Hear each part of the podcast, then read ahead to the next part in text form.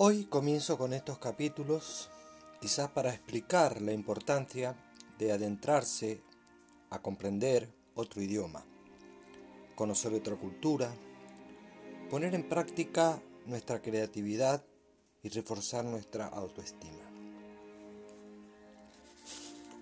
Cuando rondamos las cinco décadas de edad, muchos pueden creer que ya no es edad para aprender nada, por nuestras ocupaciones, nuestras experiencias en la vida.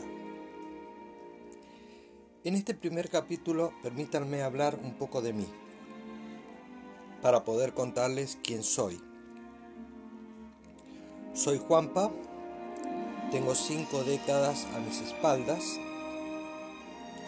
Empecé algún día un viaje que aún no termina con la fuerza de ir hacia adelante, siempre, cada día. Tengo estudios en economía y en marketing. Desde el año 2014 estudio el idioma inglés. He viajado por siete países y he vivido por un largo tiempo en tres. Desde hace casi seis años vivo en Londres. Conozco cada rincón de esta apasionante ciudad. Y con la experiencia de este proceso de aprender otro idioma, comprender el choque que se produce entre el inglés instrumental y el inglés comunicativo, tratar de unirlos. Ya explicaré en próximos capítulos qué es el inglés instrumental y qué es el inglés comunicativo. Tratar de unirlos, mejorar y poder comenzar un camino de aprendizaje que nos permita trabajar, convivir y adaptarnos a este país.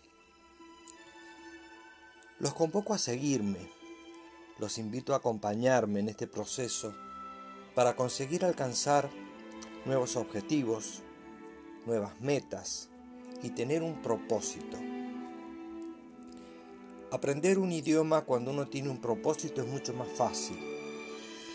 Quizás algunos lo hagan porque lo necesitan para trabajar, otros lo, lo necesiten porque quieren viajar, porque quieren comunicarse con personas de otros, de otras culturas.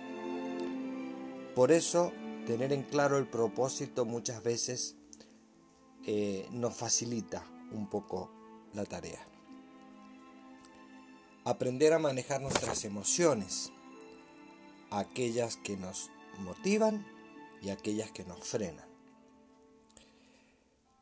Debemos ser constantes, eso es lo principal. Bienvenidos.